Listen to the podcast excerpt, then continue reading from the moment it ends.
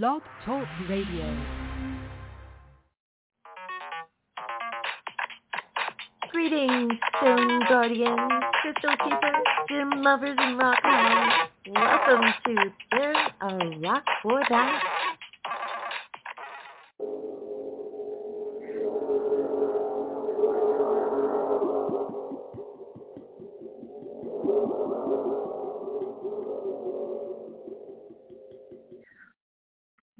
Welcome, welcome everyone to There's a Rock for That. I am your host, Mary Brown, and I am coming to you live from the Psychic Talk Radio Network, sponsored by the Tarot Guild. Visit thetarotguild.com and check out all the cool things that we have going on there. All kinds of cool workshops and cool tarot people to do tarot things with and talk about well, tarot, I guess. Um, anyways, I'm so excited for today's episode. We are going to be talking about our crystal guest, lepidolite. And that's a beautiful, beautiful stone that maybe you have seen, and we'll talk all about it, the variations of it, and the history of it, and really dig into that. But first, before we get into lepidolite, I'm really excited to share with you uh, an amazing interview with the amazing Donald Altman, our author of the brand new book that just came out. It's a novel called Travelers. And I know listeners to this show and even members of the Tarot Guild, you guys will love this book. It's right up our alley. There's even crystals mentioned in the book a little bit. and so, of course, that's always an extra special thing. And yeah, I got the opportunity to sit down with, with Donald and a lot of you may already be familiar with his work. He's written a lot of books, nonfiction books, is a lot of what he's known for. Um, and also he writes the mindfulness blog on the Psychology Today website. Um, he's like a mindfulness expert. He's also a practicing um, well, I guess he's not practicing anymore because he's an expert at it. He's a psychotherapist. So of course, you know, who wouldn't be thrilled to talk to a psychotherapist? Believe me, I would love to talk to one every day. I don't know about you, but oh my gosh, so many wonderful things that we talked about, about the book, about mindfulness and I don't know. I could just go on and on, but instead of that, why don't we listen to this interview with Donald Altman? And also, I did this via Zoom with Donald, and so I will make the video version of this available on my YouTube channel, TarotDactyl Experience. You can check it out there. That should be up by tomorrow night on the TarotDactyl Experience channel on YouTube. So check it out there as well. All right, so without further ado, here we go. Welcome, Donald Altman, to There's a Rock for That. So glad you could join us today. Well, thanks, Mary. It's really great to be here with you. Well, I'm so excited, and I've already, I know the book is out now, right? It's available from you know, yeah. your regular retail booksellers, right? It's right. Yeah, I, I think. um Yeah, I know it's on Amazon, Barnes and Noble, uh, independent booksellers, or or bookstores. Awesome, and this is from Roundfire Books, distributed by John Hunt Publishing. Was this? Uh, why did you want to write this story? What inspired you? Yeah, you know this this story uh, is so different from the other work that I've done. I've done a lot of nonfiction books around mindfulness, and I felt I just really wanted to reach people and bring them into the world of a uh, psychiatric unit. And I've worked in field for many years, and I wanted to tell the story of how sometimes I, I feel like mental health just puts people in boxes and it gives them a diagnosis and it sees us in a more mechanical way and so I wanted to kind of help people get out of that box yeah, view things differently and share a story. Also, it's a story about overcoming grief and and and um, transcendental types of realities. And I feel like at the heart of it, there's also a love story going on, you know, between Ben and his his wife, and you know, was that it's the difficult parts of love, you know, yeah. when things aren't going so great, when we've gone through a tragedy and and how that impacts and really getting inside that I thought was really really kind of interesting because that's it's a very uh you know accessible and relatable story of two people who who went through something together. You know, uh yeah, I, I'm glad you mentioned that because it is very much has that love story part of it. You can see that they've been very close, but they've lost their daughter, and because of this, I don't want to give away any uh, really, you know, any uh, spoilers of the story, but it's driven a wedge right. between them, and so the wife, um, um, she wants to keep the her name is Beth, and she wants to keep the daughter's room just as it is when she passed away. Whereas he wants to kind of like he can't deal with it. He wants to move on. He wants it to change, and so there's uh, they're unable to really come together because they're both experiencing the grief in different ways. And that's really important is kind of trying to respect how someone else might experience that. And so he grows in the story and their relationship changes. And at some point he, he even thinks it's over.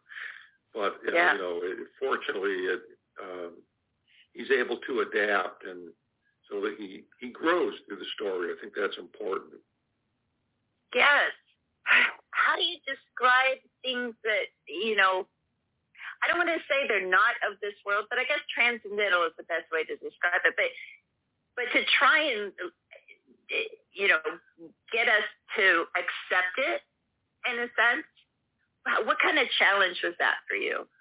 Well, you know, I wanted the uh, the main character. He was very resistant. He's very science oriented, very logical, very rational. And I think one of the keys, uh, one of the things in this book I was trying to do was to show how uh, that kind of rational science has a stranglehold on us. It's materialistic viewpoint, and it doesn't make space for the mystery, for the unknown. And that unknown is out there. There's no question about it.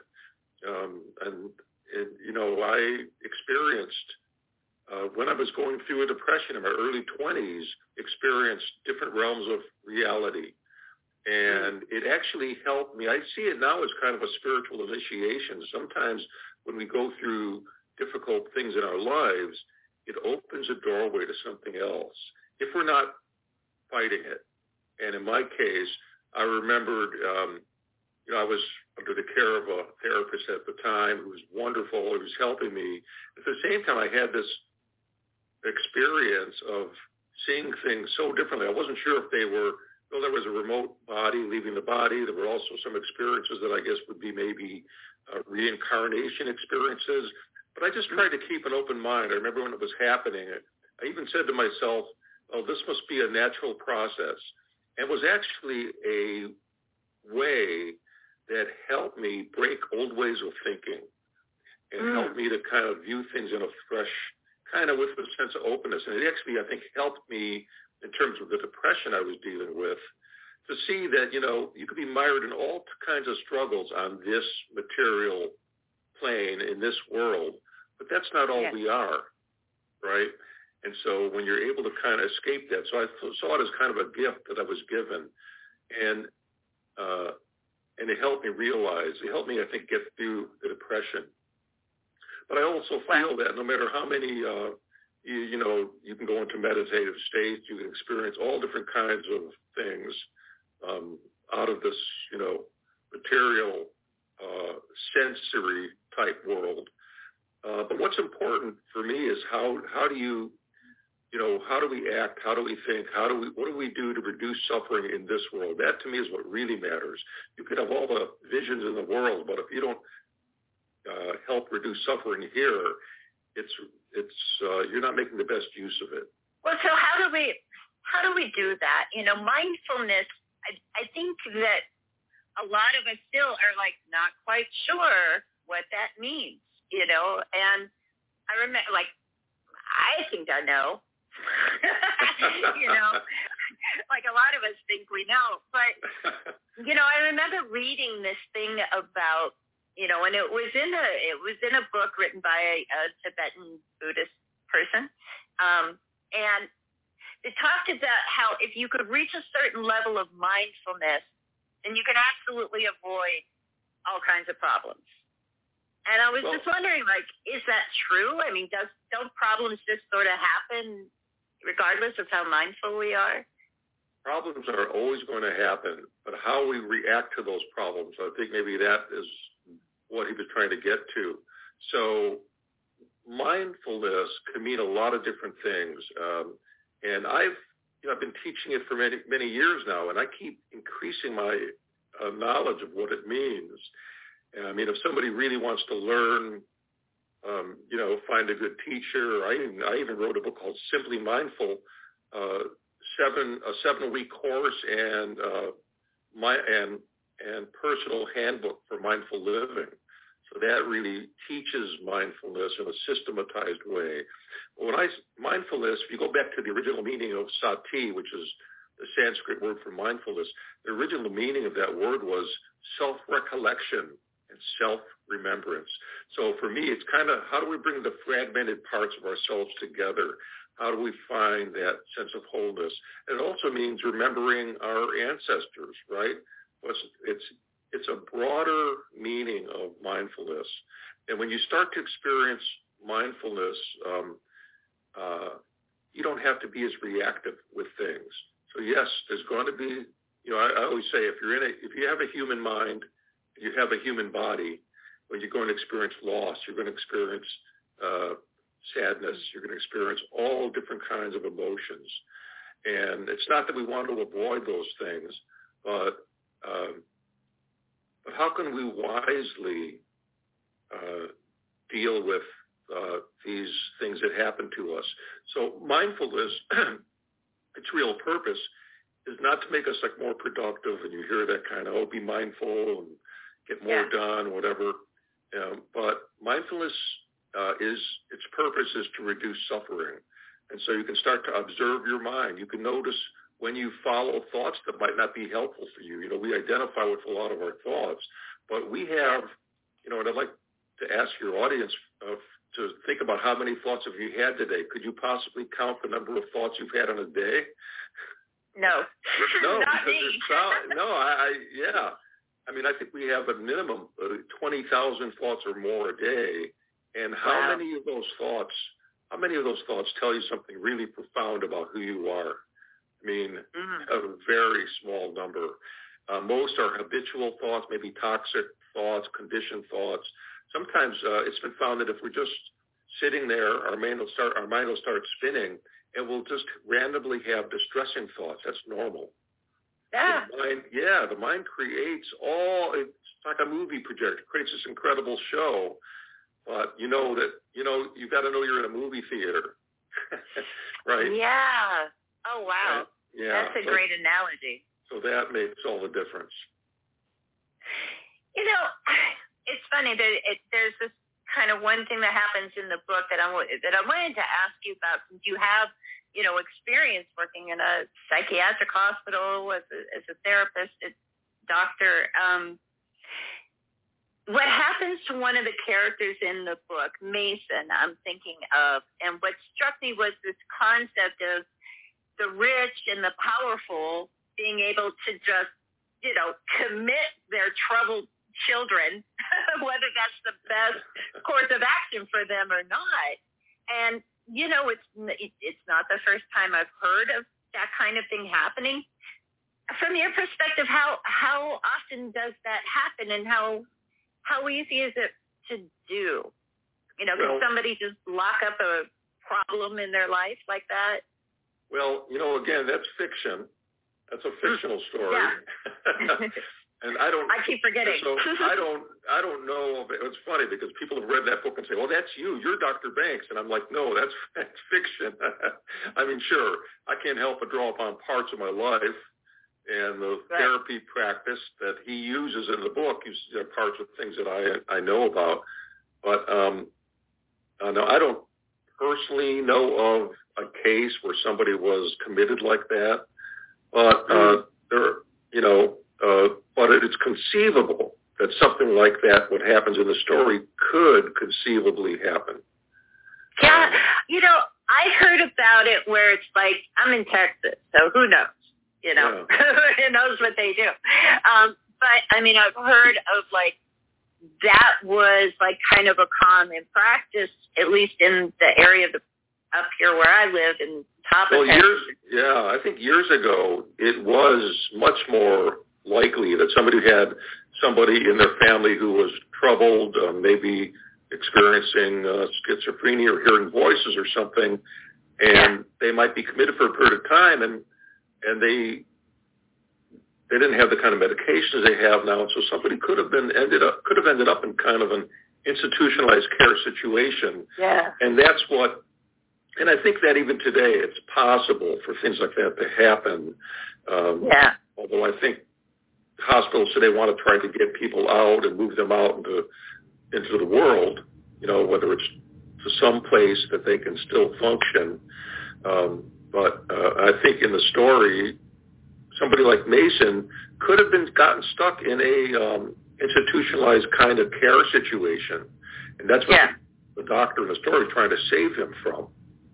Yeah, yeah, no, I, I, I found that very, very compelling and, and very believable. Um, you know, because it's like, you know, you hear things like, well, once you're in the system, you're, you know, forget it. You know, you're always in the system. You know, the the mental health system, and you know, what kind of treatment happens? Is it all just drugs in the kind of hospital that the characters are in in the story? Or, you know, we see also like art therapy and stuff, and I was wondering like how prevalent is that where that's offered to people at psychiatric Yeah, hospitals? you know, I think it is getting better, and there are different cre- what are called creative art therapies, or, or creative therapies now. There's there's art therapy, there's um, uh, dance movement therapy, there's uh, music therapy, and Wow. uh, a lot of psych centers now have gardens, so the patient can go outside. They have really beautiful gardens, and they're trying to make it uh, so uh, they have a chance to uh, get exposed to these other modalities, right? Mm. Because not everybody is talk therapy isn't the best thing for everybody, right? And and the other thing that you you brought up a good point, Mary, about um, um, how uh, easy it is just to uh, you know somebody gets in the system and they're given a diagnosis, and that's one Yeah. of the things that I think is sometimes a problem because I think a lot of times patients they hear that diagnosis and they latch onto it. So I mean, I've Mm. had people come to me and they, oh, I'm schizophrenic, or I'm a bipolar, or I'm a this, I'm a eating this, or I'm a that. And well, hold just a minute. you're giving, Yeah. you know, somebody gave you a diagnosis, but now you're giving yourself a label, and you're defining You're identifying. that. Yeah, yeah. Yeah. I had somebody who I worked with. Her her whole story changed. I remember she came in to see me, and she had a history of there was a history of depression in her family. I think her mother or grandfather was institutionalized. Another one of her parents uh, actually committed suicide, and she was on medication since a very tender, you know, in grade school up through her whole life. Wow. And when she came in to see me, she just said, "Well, I'm uh, I've got depression in my family. There's nothing I can do about it." It was a very fatalistic kind of Right. way of looking at it, right? Well, I started working with her on different tools, mindfulness tools, or ways of, you know, watching your thoughts and aff- positive affirmation, different thing, gratitude, which is a selective Yeah. attention practice, kind of gets you out of your head and you start to, you know, it rewires your brain actually. So I had her start to do these practices. She started to feel better, and she's like, "Oh wait, you know, I want to go off my meds." And I was like, "Well, you don't be so fast to do that. You know, um, you know, the medication might be helping you, and these other things are helping you." But eventually, she did, and her story changed. It was from, you know, I have this depression, so my family can't do anything about it. To, I have a, a set of skills and tools Yeah. that I can uh, use to manage my depression. It was beautiful to see that shift in how she wow. saw her story. Well, you know what that reminds me of, and it's related to the book. you know, I'm not going off too far in a tangent, but um, you know, uh, like I study, you know, shamanic practices, and one thing that you know a lot of teachers teach in that modality, you could say, um, is that we are not our stories. That we do get too attached to our stories, and you know that's what it reminded me of, which reminds me of Traveler Jackie in your book. She's like a shaman of some sort. Do you did you have somebody in your life like that, or how did you even come up with it? you no, know, it's like funny. I, I mean, uh, no, I didn't have anybody exactly like her.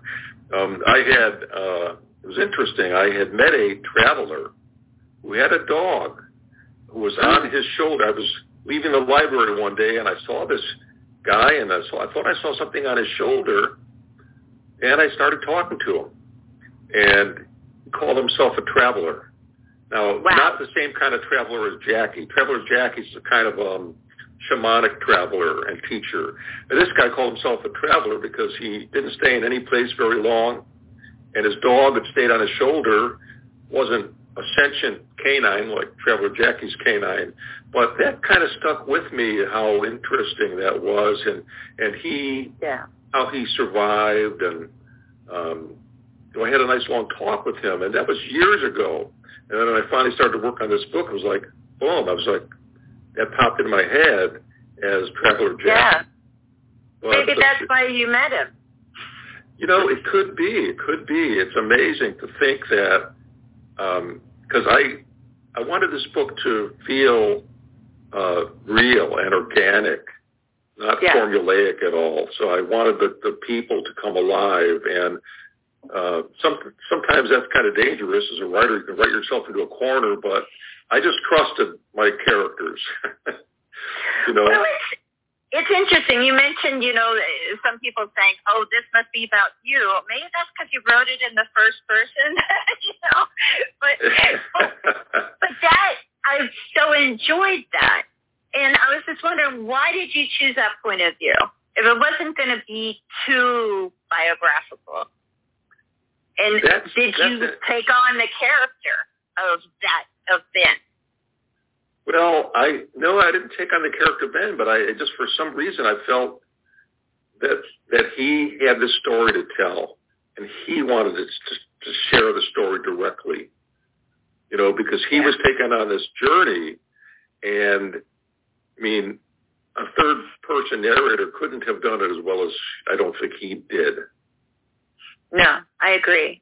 I, I really do, and I think it, uh, again it goes back to the love story.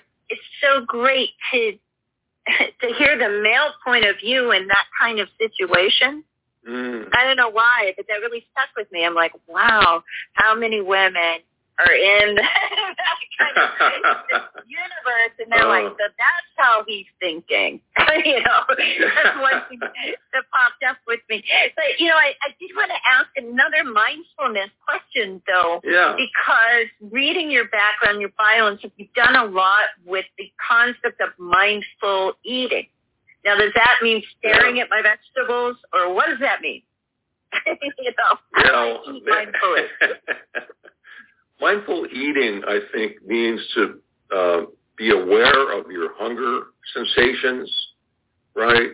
To mm-hmm. experience the food uh, fully, um, not to just uh, gulp it down, but to be present as you eat and to notice and appreciate the wonder of food. I mean, here's a miracle that food comes in all these different uh, sources, and yeah. and how intimate can you get? You're putting something in your mouth that becomes part of you. It's absorbed mm-hmm. into you. I mean, you can't really get more intimate than that. So to help people, no. and I used to be a mindless eater, which is I think what drew me to. Um, I was at one. I was a vice president of the Center for Mindful Eating at one point. But that probably mm-hmm. never would have happened if I'd been a, a mindful eater early on. I was a mindless eater. I was an emotional eater. And I'll, I never forget. There was a lady uh, that I worked with, and she would go to drive-ins, and um, mm-hmm.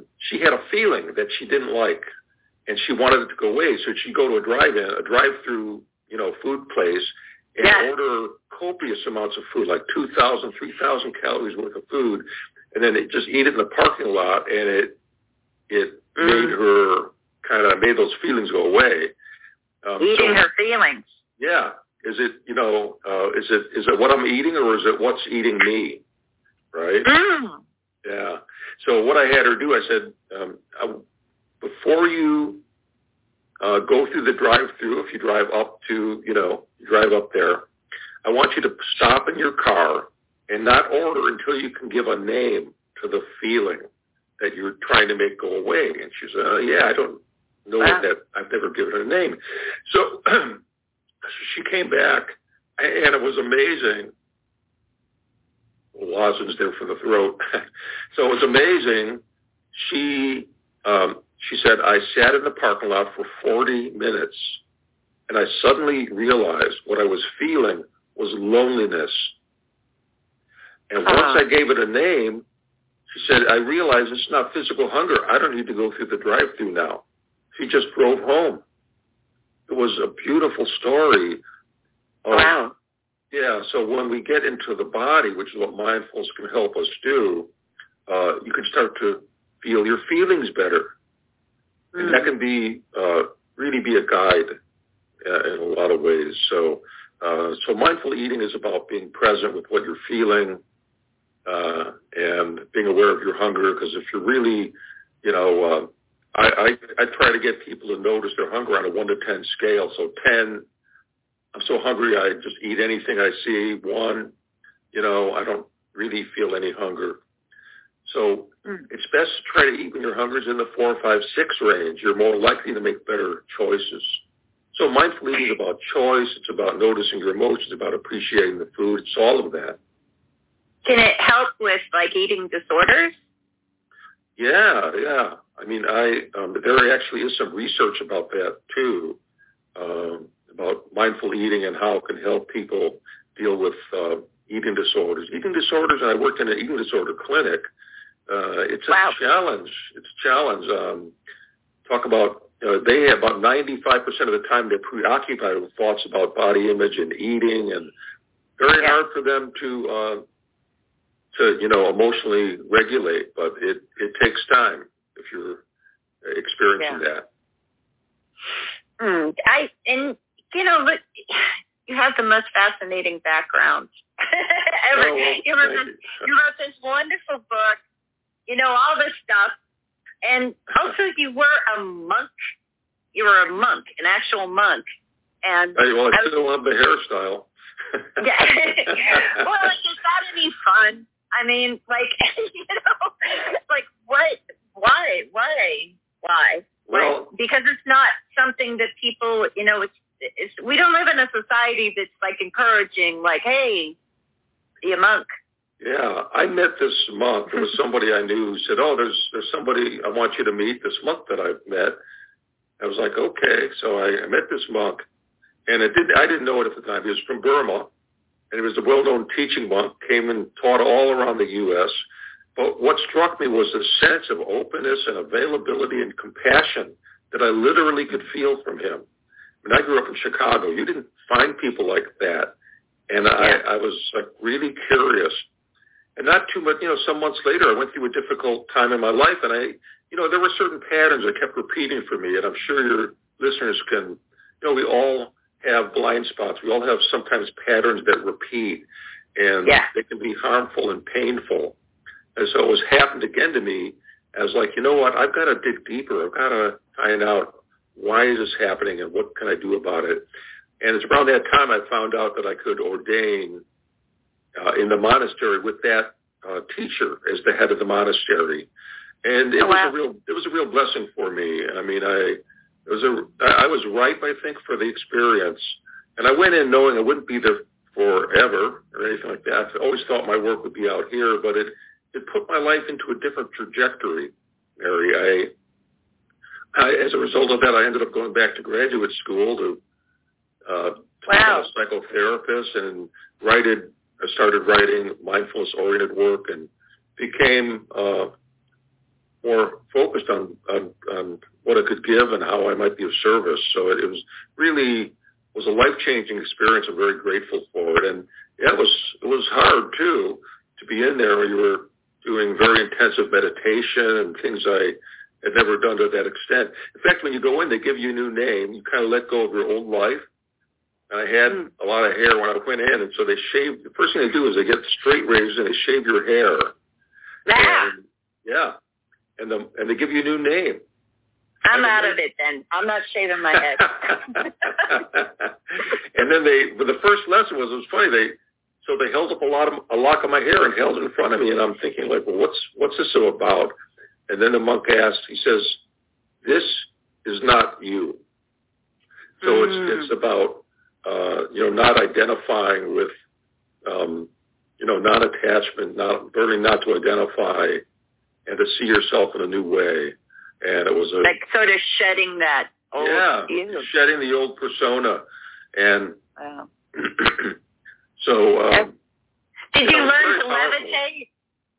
No, you know, I, we hear about you know Tibetan monks and you know all yeah. kinds of like we didn't wild do that in that monastery. They were uh, it was the old school Buddhism, uh, the Theravada school known as. So that's in uh, Laos, Cambodia, Thailand, Burma, mm-hmm. and um, so they. Um, it's more just you know you're sitting and walking meditation and sitting meditation, different kinds of meditation as well. Yeah. And then you know they would have different uh, talks that the monk would mm-hmm. give. Fortunately, most of it was in English. it was for me, but but it was a it was a really powerful experience for me. Even you know I kind of noticed we would go in to have lunch, and on the walls of the dining room were signs that said "Noble Silence." So we ate in silence. But Wow. at the same time, it was amazing. People were so attentive. So I might finish eating my bowl, and then as soon as I finish, there was a monk's holding up another bowl of rice or a dish for me. So everybody was uh, very present what was happening, even though we were silent. And I think it's a good experience just to try to eat the first five minutes of a meal, for example, just in silence. In fact, you know, you, you probably remember in the book, in Travelers, everybody's trying to get the psychiatrist to be still, to get silent. And he's filling Yeah. up his mind all the time because he doesn't want to confront his grief. He doesn't want to confront his feelings. So he stays distracted with all these things, He's reading journals, he's doing this, doing that yeah. and he's not reflecting. And I think that's something that we kind of lost nowadays. And I hope that this book can connect people with that idea of of stillness, and that when we Yeah. access stillness, we can also access other uh, ways of uh, awareness, transcendental Right. Awareness outside of this one reality that we experience. Yeah. No, I, I think that that is is really that would be helpful. we had more people that were aware, you know, or even even self-aware. That would be that'd be very helpful. Um, you know, with things like you know depression and PTSD and uh, I guess you know, like, is mindfulness something that can be helpful across the board, or is or are there people that like can't do it? Do you know what I'm saying? You know, there, I think mindfulness tends to be pretty helpful, uh, but uh, you know, it's like anything. It's not for everybody. It's like penicillin isn't good for every um, I'm allergic. problem. oh, okay, there's a perfect example. Some people might be allergic to mindfulness. Right. so uh, we, you know, I a lot of times I try to take mindfulness out of the box though, and I don't need to use the mindfulness word. One time I was teaching in Hawaii, and a lady came up to me in the middle um, at a break time, and she said she was Hawaiian, and she said, "Oh, you know, we have a word here in our native language for that I think is like mindfulness." And she said it's nalu, and nalu means not too fast, not too slow, in the flow. Isn't that Nice. beautiful? Yeah. So yeah. I think, I think that however people connect with getting present, and some people do it visually, some are tactile, You know, so maybe they get present when they go on a walk. Other people get present when they look at nature. So it's kind of like knowing ourselves. Mm. And um, yeah, so everybody has a different way. And traditional, you know, breath mindfulness might not be for everybody. So I'm, I'm glad you brought that up. Well, yeah. you know, it's it, it, it's something that like I think um, everybody's got like a little bit of their, you know, a, a different vibe sometimes. I mean, I know some people like, um, you know, that are that are very active or whatever. It's like I can't imagine them being silent. I can't imagine, you know, but they've got their own, you know, sort of level of activity or level of energy that seems to keep them in the flow. So I was just wondering, like, is it is that nothing is a one size fits all, um, and that's true for even therapy. And and you're working psychotherapist. Are you are you Freud or Jung or you know? What's you your know, approach? How do you describe your practice? You know, it's really interesting, and uh, uh, I think the most important thing is the relationship you have with the client. I think that's more important than the modality, the kind of therapy you use. But mm-hmm. is there a rapport? You know, do you really connect with them? I think some yeah. of the moments I had with, and, and actually that's in the book, there was a moment when Ben and, and Mason share laughter, breaks a, t- a very tense moment, and they laugh together. And that uh, there was a young man I worked with, and, I, maybe it came from that, but I remember we had a moment where we both started laughing. We both really just cracked up laughing. And I think that was probably one of the most therapeutic moments we had together. Ah, laughter, the best yeah. medicine. yeah, yeah, it really is a good medicine. Yeah. well, you know, one thing I thought, like right at the, I, and I don't even know, maybe it was chapter two. It was towards the beginning of the book. In the way that you describe people, you know, like I just thought to myself, like, he really likes people. You know, and I thought about it. You've got to like people, right, to be a psychotherapist oh, yeah. who wants to hear yeah. their problems all the time. You know, but you know, and I, in the way that you described the character, I thought of, and maybe this is like, maybe I'm getting the the, the meaning wrong, but I thought of it as like it was sort of mindful. It was very, mm. you were mm. noticing like these aspects of these characters, like the minor characters in the book and and like they deserve to be given that attention. And that just makes me think like you're a people person. Well, thank you, think... thank you. I guess maybe that is what came through from me because I, um, you know, when I would, I, I like to, I try to be observant, and mm-hmm. I think everybody has strengths, and I try to, you know, even if I'm just about my day, I, I try to point out people's strengths to them. And well, you're very much of a people person too, Mary. I can see that, and you're you're uh, wanting to help wanting to help people, and you I can feel your compassionate sense. So I mean, oh, uh, so I well, I'm glad that came through. Thank you. I'm I'm touched that you saw that. Yeah, I just, I just really kind of thought that right off the bat, like in, a, like chapter two, I think. I can't remember. I didn't like write down the page number for it.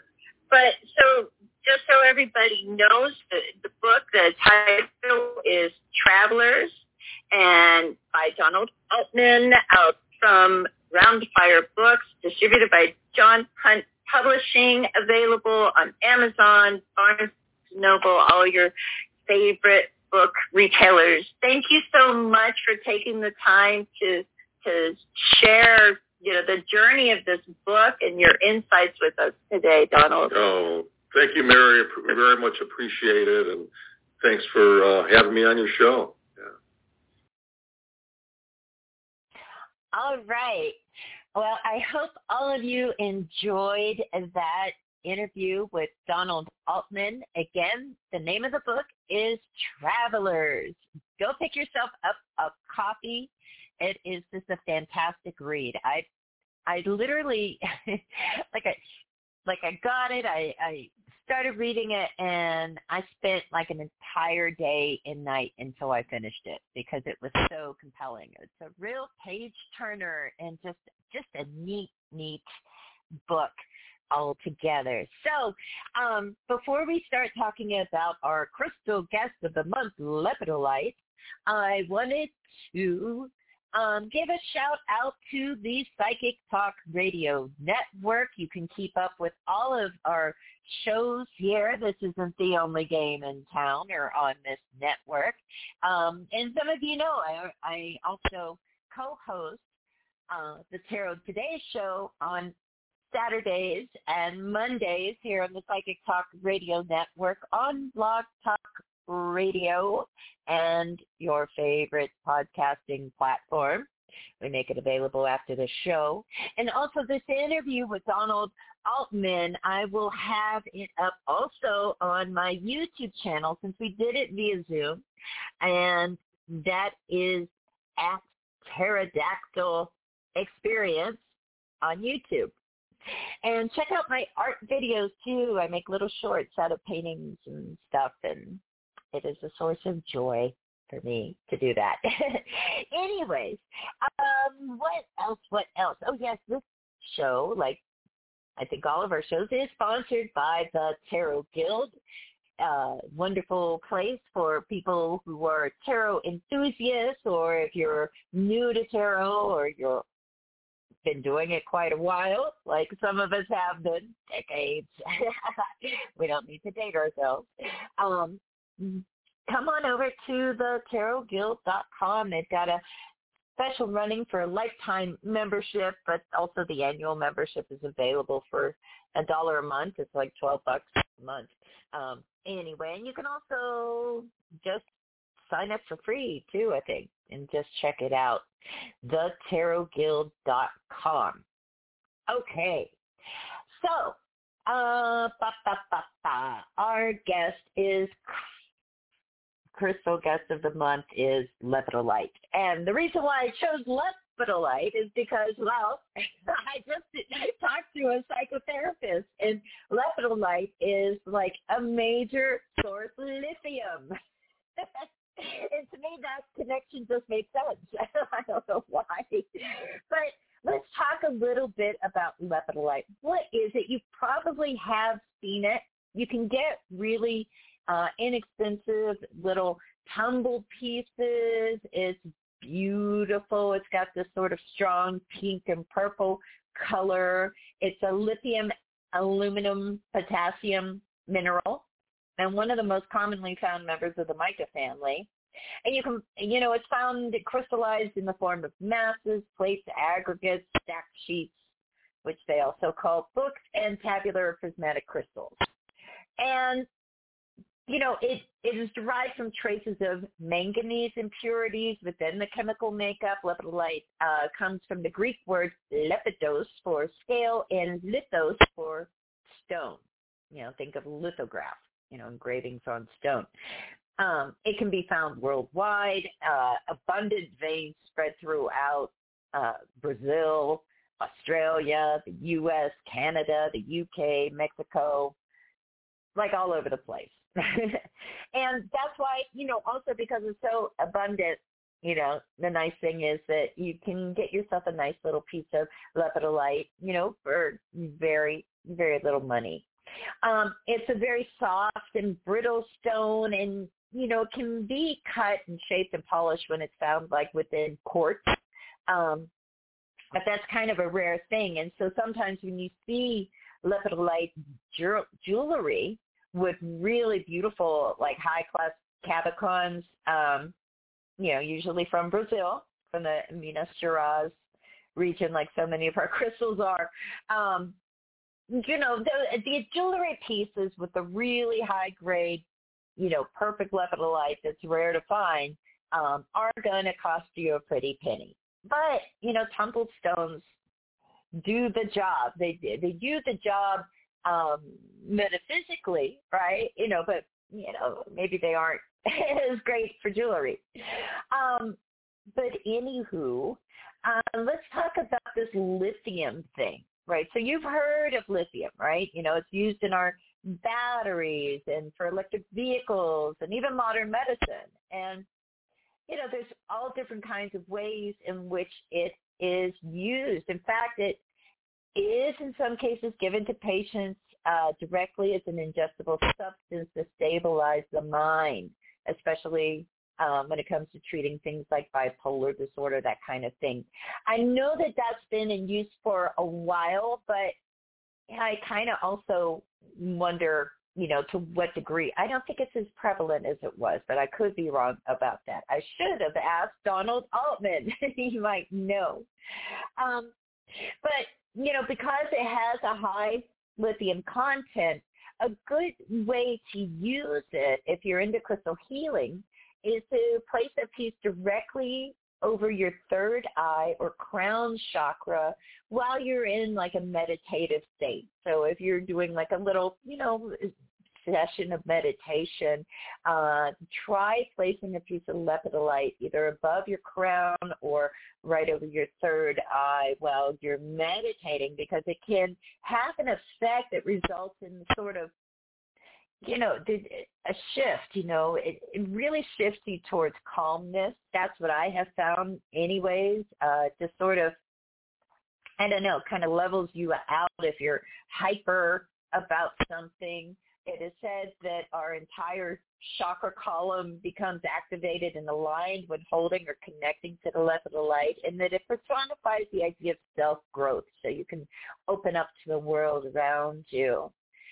And you know, sometimes it can be hard to find that, you know, that feeling of happiness just within ourselves. You know, sometimes, it, you know, life can be such that it's hard to connect to that, it, to connect to our inner joy, to connect to our inner happiness. And, and lepidolite is said to, you know, remind us um, that we have to start somewhere with that, even if it's external. That's why sometimes they call it the jumpstart stone because it wakes us up with a little jolt of life force energy that that reminds us that you know we we do have that connection. We do have that connection to happiness and to joy within and without. Um, and you know, the other things that it's known for, you know, we talked about the crown and the third eye, yeah, because it's a purple stone often, you know, you're going to have those connections immediately, but also it's a pink stone, so the heart chakra. And, you know, really, again, you know, the seven main chakras because it's a, it helps us align that chakra column. So, um, also, if you would like to use stones, um, you know, just decoratively around your house, what's really cool about lepidolite, I have a couple pieces of just tumbled stones and like, you know, they don't, they're not real eye catching. And so what I do, I have like a little, um, oh, geode, like a half geode of uh, celestite you know, the blue quartzy crystal, or even if you have a quartz or amethyst one, and you put the lepidolite in there, and if you put some of those little like fairy lights around it, you can get the little, they're inexpensive, you know, and they're great for lighting up your crystals and really, you know, that allowing you to kind of, you know, see more of the shapes and colors in the stone. And that's one thing I always tell, well, a couple of things I always tell people is one, yeah, look at your stones under light too. No, you know, not necessarily for scrying, you know, but also that, you know, you want to kind of put the light in a certain place for that. We'll talk about that another time. Um, but, you know, just to really connect, to really connect with the stone and, and, you know, get to know its surface, examine the surface of it, you know, um, because I think that that helps a lot, you know, it, when it comes to feeling connected.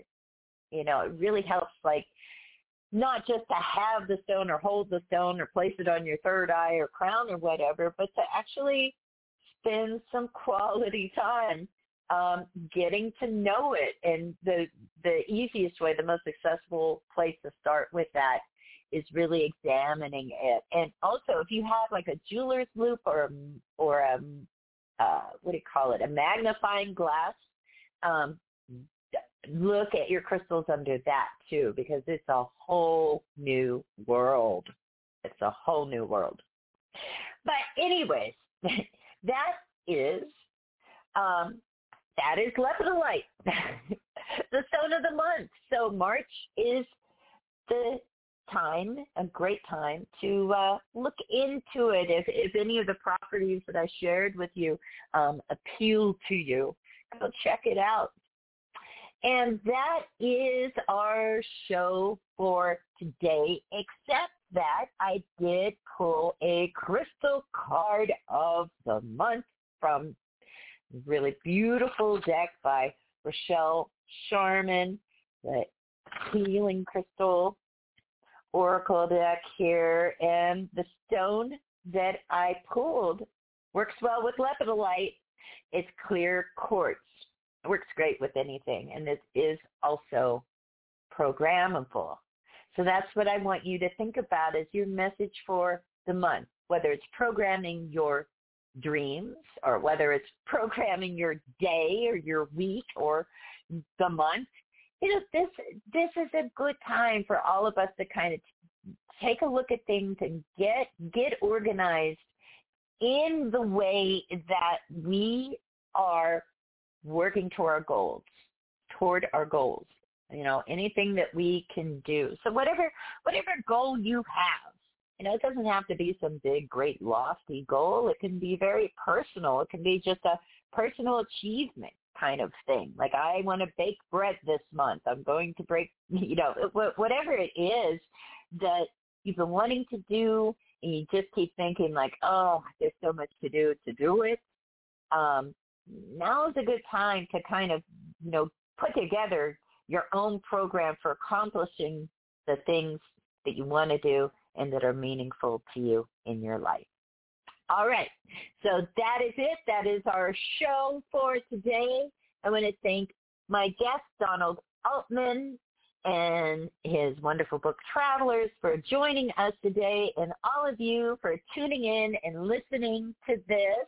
And again, um, the video version of that interview will be available on the TarotDactyl Experience channel on YouTube.